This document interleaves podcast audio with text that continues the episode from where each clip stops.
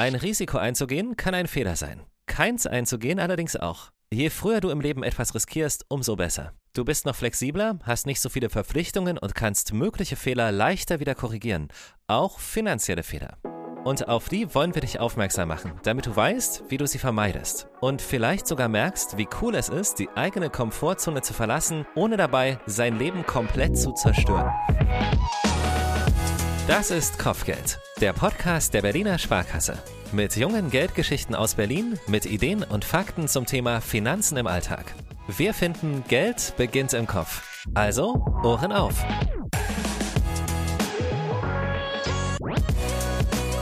Unsere Gäste sind Lisa und Ricardo vom Club zur Hohen Kante der Filiale der Berliner Sparkasse in Friedrichshain. Tachchen. Hi. Wie ist das bei euch? Ricardo, wie ist das bei dir? Bist du eher risikobereit oder wägst du ab? Ähm, wenn man das Risiko abwägen kann, ja, dann fühlt sich das für einen selbst nicht mehr ganz so riskant an und dann gehe ich das Risiko auch ganz gerne mal ein. Ist es da noch ein Risiko? Ja, doch schon. Naja, ich sag mal, das Risiko bleibt ja bestehen, aber man kennt dann, sage ich jetzt mal, die Handlungsalternativen. Ne? Um noch ein bisschen Uni hier Oh, bisschen, reinzubringen. Um ein bisschen so Studienwissen. die letzten paar Wörter aus der, aus der. Klausur noch Ja. raushauen. Ist es bei dir genauso oder, oder machst du es komplett anders? Naja, also bist du ich- risikobereit? Nein. Also wenn man mich jetzt hier schon so ein bisschen aus dem Podcast kennt, dann weiß man, dass ich noch risikoärmer bin als Ricardo und bei mir ist wirklich alles auf Kalkulation. Ich weiß, was auf mich wartet. Ich, ich kenne alle meine Alternativen und auch Lösungswege und ähm, deswegen bin ich eher risikoarm. Ähm, ja. Oder unbereit quasi? Nicht unbereit. Also es macht schon mal Spaß. Würdest du ähm, gern mal eins eingehen? Ja. Okay. Ja. Okay, Ja, ich will. okay, dann, dann lassen wir das mal so im Raum stehen.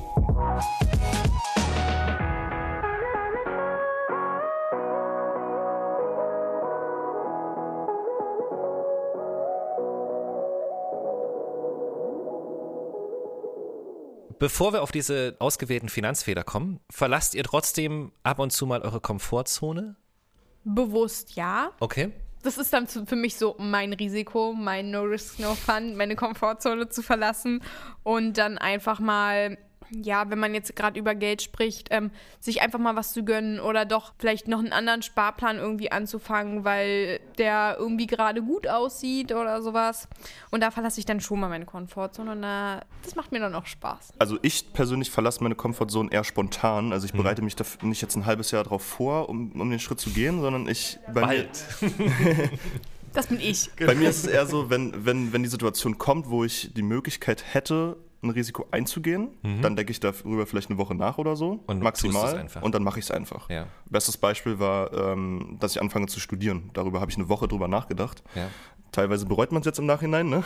ist schon ein sehr großer Arbeitsaufwand. Aber ähm, hätte ich mich damit ein halbes Jahr auseinandergesetzt, wäre die Gefahr höher gewesen, dass ich sage, nee, dann lieber doch nicht. Also Komfortzone verlassen kann auch sowas sein wie, keine Ahnung, mal ins kalte Wasser springen oder so. Ja, genau. Ja, und ich finde auch Komfortzone verlassen hat auch irgendwas mit Horizonterweiterung zu tun. Voll. Weil wenn ich, wenn ich nicht mal was anderes ausprobiere, weiß ich ja gar nicht, was ist denn das andere überhaupt? Was gibt es denn noch für Möglichkeiten? Vielleicht ist ja außerhalb meiner Komfortzone das Leben viel cooler. Das ist ja das Doofe an diesem Wort, weil Komfort vermittelt ja erstmal so dieses, das ist ja schon die beste Situation oder eine sehr bequeme Situation best halt. case. Aber ja, genau, es Ja. ist irgendwie so, die Assoziation mit Komfort ist ja erstmal nichts Schlechtes. Aber vor allen Dingen ist es eine Zone, ne? Genau, Also- es ist halt eine Einschränkung. Halt Ja, irgendwie. genau. Ich meine, es gibt so viel auf der Welt zu sehen, zu wissen, zu entdecken, was auch immer. Und man kann sich das ja sogar aussuchen, ne? im größten im- oder im weitesten Sinne. Deswegen äh, immer, wenn es möglich ist und man sich dabei auch irgendwo wohlfühlt, sage ich jetzt mal, auch ein Stück weit, dass man äh, nicht sagt, okay, ich will meine Komfortzone verlassen mit irgendwas, was ich aber gar nicht machen will, sondern sollte man sich natürlich schon so irgendwelche anderen Zonen suchen, wo man auch unterwegs sein möchte. Ja. Und in der, in der eigenen Zone, sage ich jetzt mal, in der Komfortzone immer da zu bleiben, wird auch irgendwann langweilig, weil man ja auch schon alles kennt.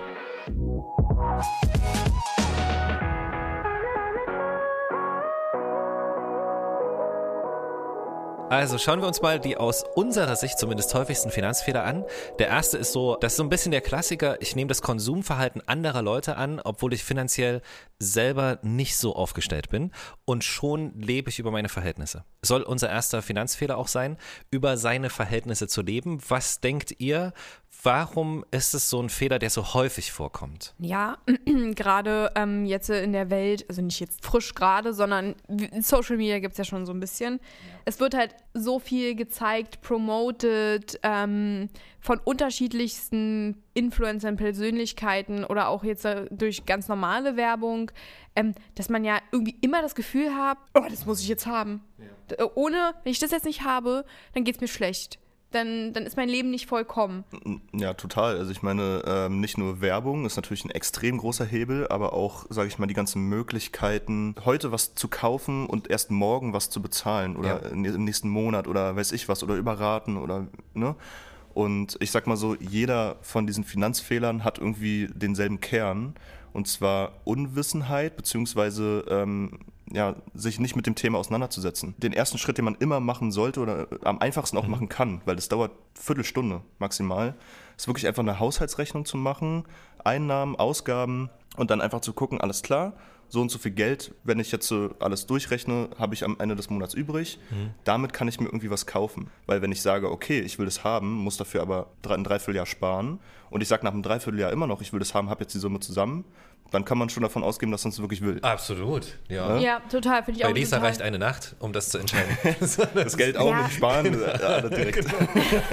Ja, das da ist jetzt so für so spontane Sachen, ja. für, für Klamotten oder so, aber wenn es dann halt mal eine größere Anschaffung ist, wo man dann halt auch online vorgeschlagen bekommt, ja, auf Ratenkauf und wenn man das äh, drei, vier, fünf Mal macht, dann hast du auf einmal ein paar Ratenzahlungen am Hacken und hast dann komplett den Überblick verloren. Und es ist, hat auch gar nicht mehr so diese Besonderheit, finde ich. Richtig. Also das, der, das so eigentliche, einfach. sich damit auseinanderzusetzen die ganze Zeit oder sich auch mit diesem, das, was ich gerne haben möchte, sich damit zu beschäftigen, das ist ja auch ein cooler Prozess. Also mhm. so, oh, wie wäre das, wenn ich das dann habe? Also das ist ja auch und die alles. Vorfreude halt genau, steigern. die Vorfreude. Und alles, was ich erfüllt bekomme, habe ich halt. Mhm. So. Genau, ja. genau. Das ist so, der, der Reiz geht ja auch verloren durch durch ähm, ja. dieses ähm, Konsumverhalten oder über die Verhältnisse leben, nicht mal irgendwie ein bisschen zu sparen, sich irgendwie zusammenzureißen für etwas, was man haben will, sondern einfach zu sagen, ich kaufe es mir jetzt. Ja. Natürlich ist das auch schön, ich kaufe es mir jetzt zu sagen, aber wenn man weiß, dass man im Vorfeld auch auf was verzichtet hat, ist es noch schöner. Mhm. Ja. Und wenn man, wenn man dieses Verhältnis nicht hat, dann geht man dreimal die Woche ähm, essen, weil es ja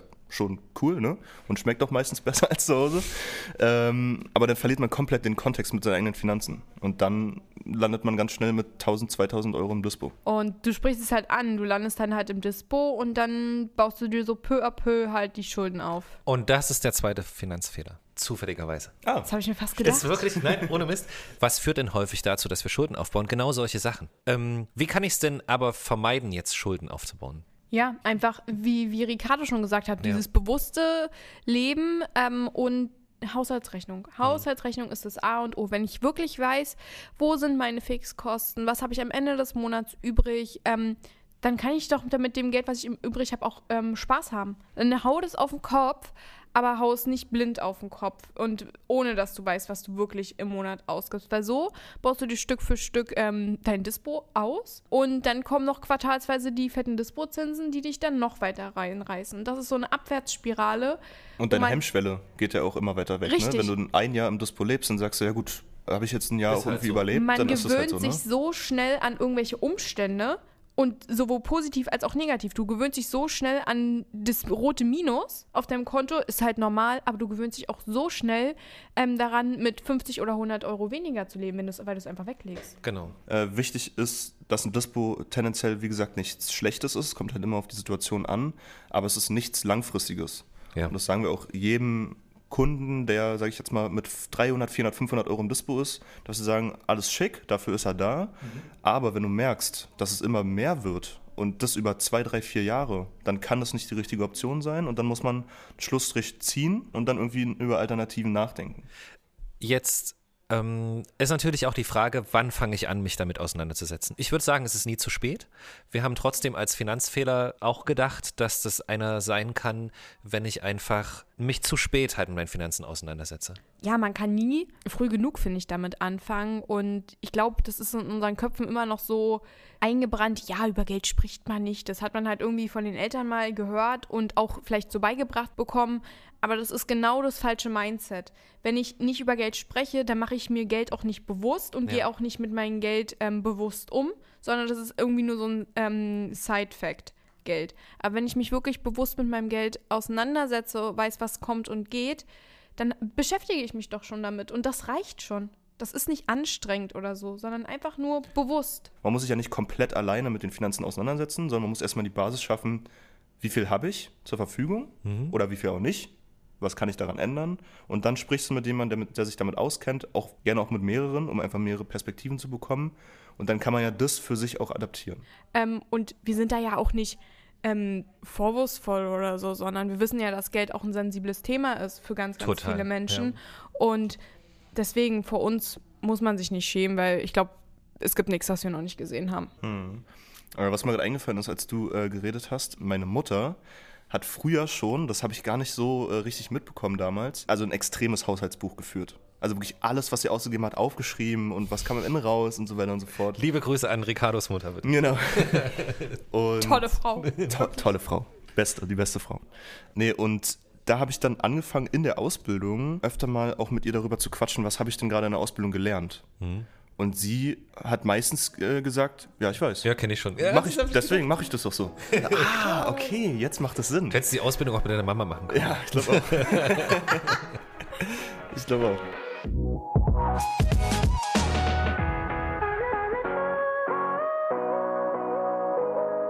Das klingt jetzt hart, ist auch leider keine Überraschung. Es ist nämlich so, dass die gesetzliche Rente mal nicht zum Leben reichen wird.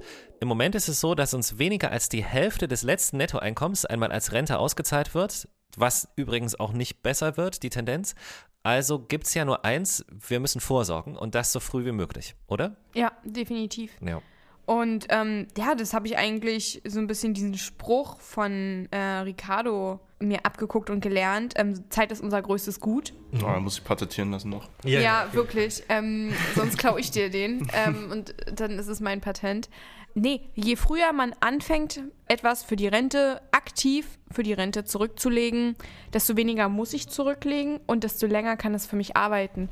Und es gibt Rechnungen, dass du, wenn du mit 25 ähm, für 10 Jahre sparst, bis du 35 bist, viel, viel mehr Kapital am Ende übrig hast, als wenn du äh, mit 35 anfängst und dann, ähm, weiß ich nicht, 20, 30 oder bis zum Ende durchsparst. Und das ist, sind einfach krasse ähm, Zahlenvergleiche. Und dann spare ich jetzt lieber 50 Euro, als dann am Ende. Ähm, 150 oder so. So, ja. so ungefähr kann man es, glaube ich, sagen.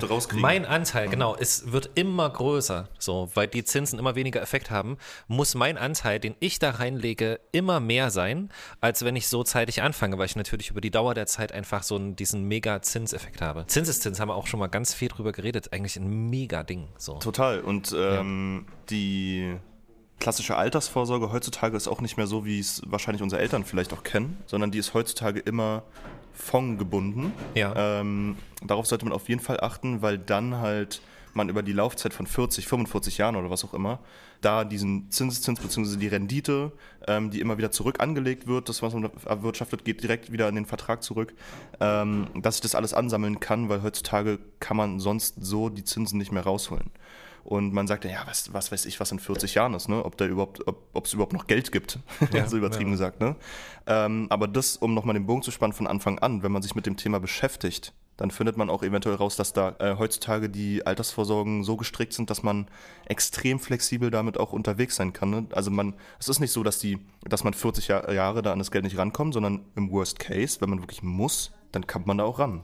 Genau. Und auch schnell. Ne? Man muss da jetzt nicht zwei Jahre warten, bis das Geld da ist, sondern Ja. ich sag mal eine Woche, zwei Wochen dauert das und dann ist das Geld auf dem Konto, wenn man es wirklich braucht.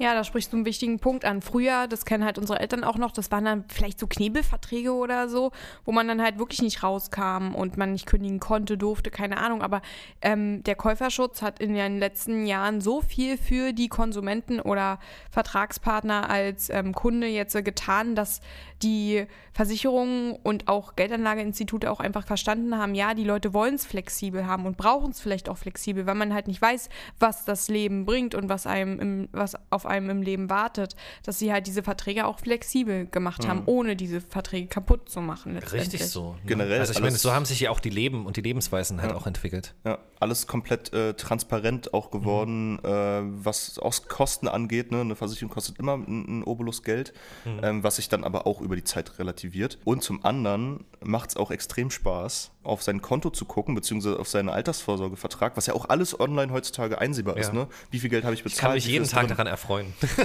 Ne? Also man kann über die Jahre Ja. mit ansehen, wie dieses Geld wächst. Ja, und es gibt einem auch einfach ein gutes Gefühl. Ob das jetzt äh, im Endeffekt für die Altersvorsorge wirklich ist oder ob man einfach nur ein finanzielles Kissen hat.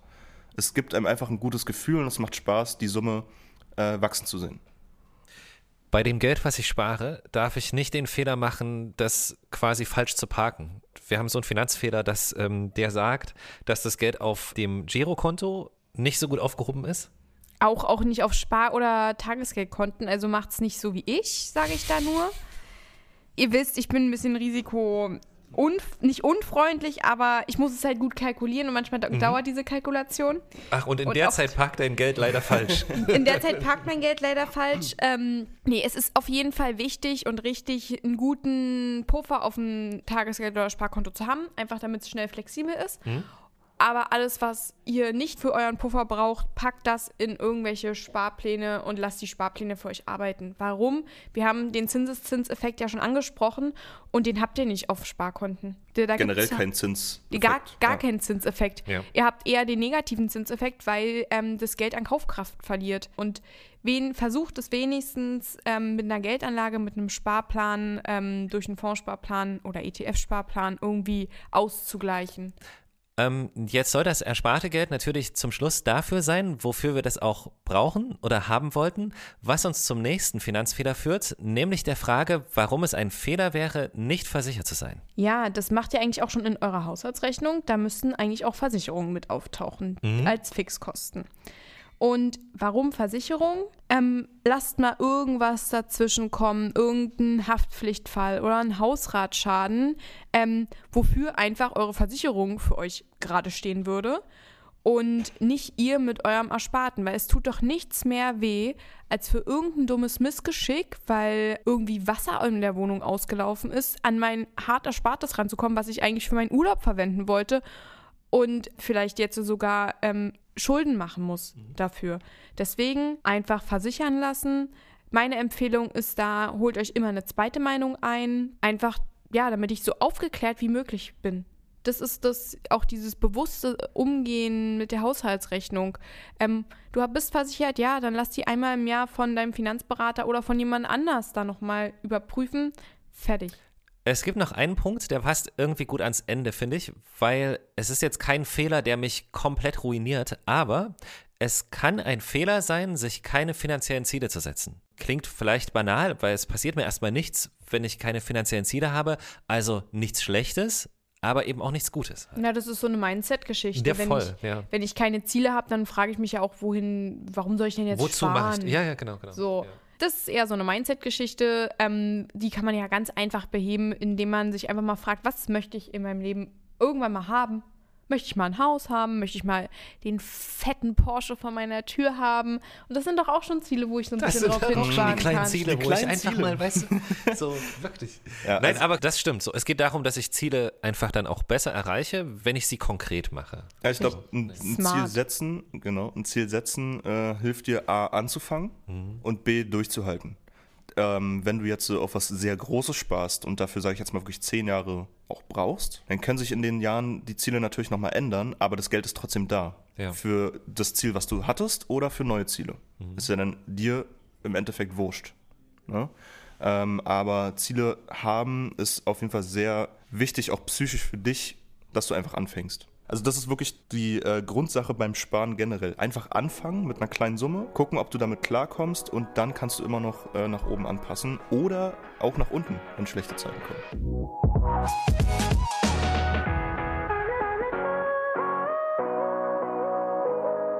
Ist euch eigentlich ähm, aufgefallen, dass es irgendwie genau sieben Finanzfehler waren? Nee, das war ehrlich gesagt auch nicht mit Absicht, glaube ich. Das, ich finde, das ist voll die magische Zahl, weil Ist es, ja. die kommt irgendwie immer wieder. Ich lese das in Uniskripten, dass man sich maximal sieben Informationen über einen kurzen Zeitraum gleichzeitig merken kann. Was für unsere Fehler total cool wäre übrigens, sie sich zu merken halt einfach. Ja, da, das, das wäre sehr, sehr raten äh, oder Ja. empfehlenswert. Dann sieben Weltwunder, Ja. sieben Wochentage, Sieben Geißlein, sieben Zwerge. Sieben Zwerge, sieben Geißlein. Das ist in Märchen ist die sieben ja ganz. Das stimmt. Sieben auf einen. Sch- War das nicht Sieben auf einen Streich. auf das war auch ein Streich? Märchen. Stimmt, ja. Das war der Schneider. Ja, Ich- tapfere, ja, ja, das tapfere Schneiderlein. Das tapfere Schneiderlein, der hat sieben Fliegen tot gemacht. Darf Ja. man das sagen? Ja. Ja, dann James Bond, 007. Nur nur sieben, genau. Ah, ja. Was gab's? Die, äh, nee, zehn Gebote, aber sieben Sünden. Sieben- sieben genau, Todsünden. Todsünden, gibt's, genau. ja. Ja. Dann, äh, wenn man, was man übrigens nicht machen sollte, jetzt vor allen Dingen, wenn wir uns über das Thema Sparen reden, äh, vom Automaten sitzt und dreimal die sieben hat, ist auch immer was Gutes.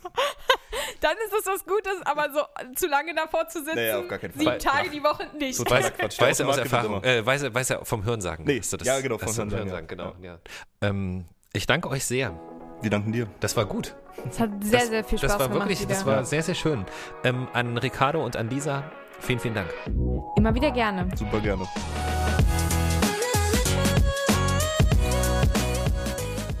Natürlich ist es gut, Neues auszuprobieren, die eigene Komfortzone zu verlassen und Risiken einzugehen. Es sind wichtige Erfahrungen, die dich in deiner Entwicklung weiterbringen. Aber wenn es um deine Finanzen geht, versuche immer, Fehler zu vermeiden. Wenn du Fragen dazu hast, sind Lisa, Ricardo und das gesamte Team im Club zur Hohen Kante als Ansprechpartner für dich da. Und check gern auch die Links in der Beschreibung, die dir bei deinen Finanzfragen weiterhelfen. Das war Kopfgeld, der Podcast der Berliner Sparkasse. Wenn es dir gefallen hat, dann lass uns gerne eine gute Bewertung da und abonniere uns auf Spotify, Deezer, Apple Podcast oder Google Podcast. Und jetzt auch auf Amazon Music und über Alexa. Sag einfach, Alexa, spiele den Podcast Kopfgeld. Außerdem findest du Kopfgeld auf unserem YouTube-Kanal und unter berliner-sparkasse.de slash Kopfgeld.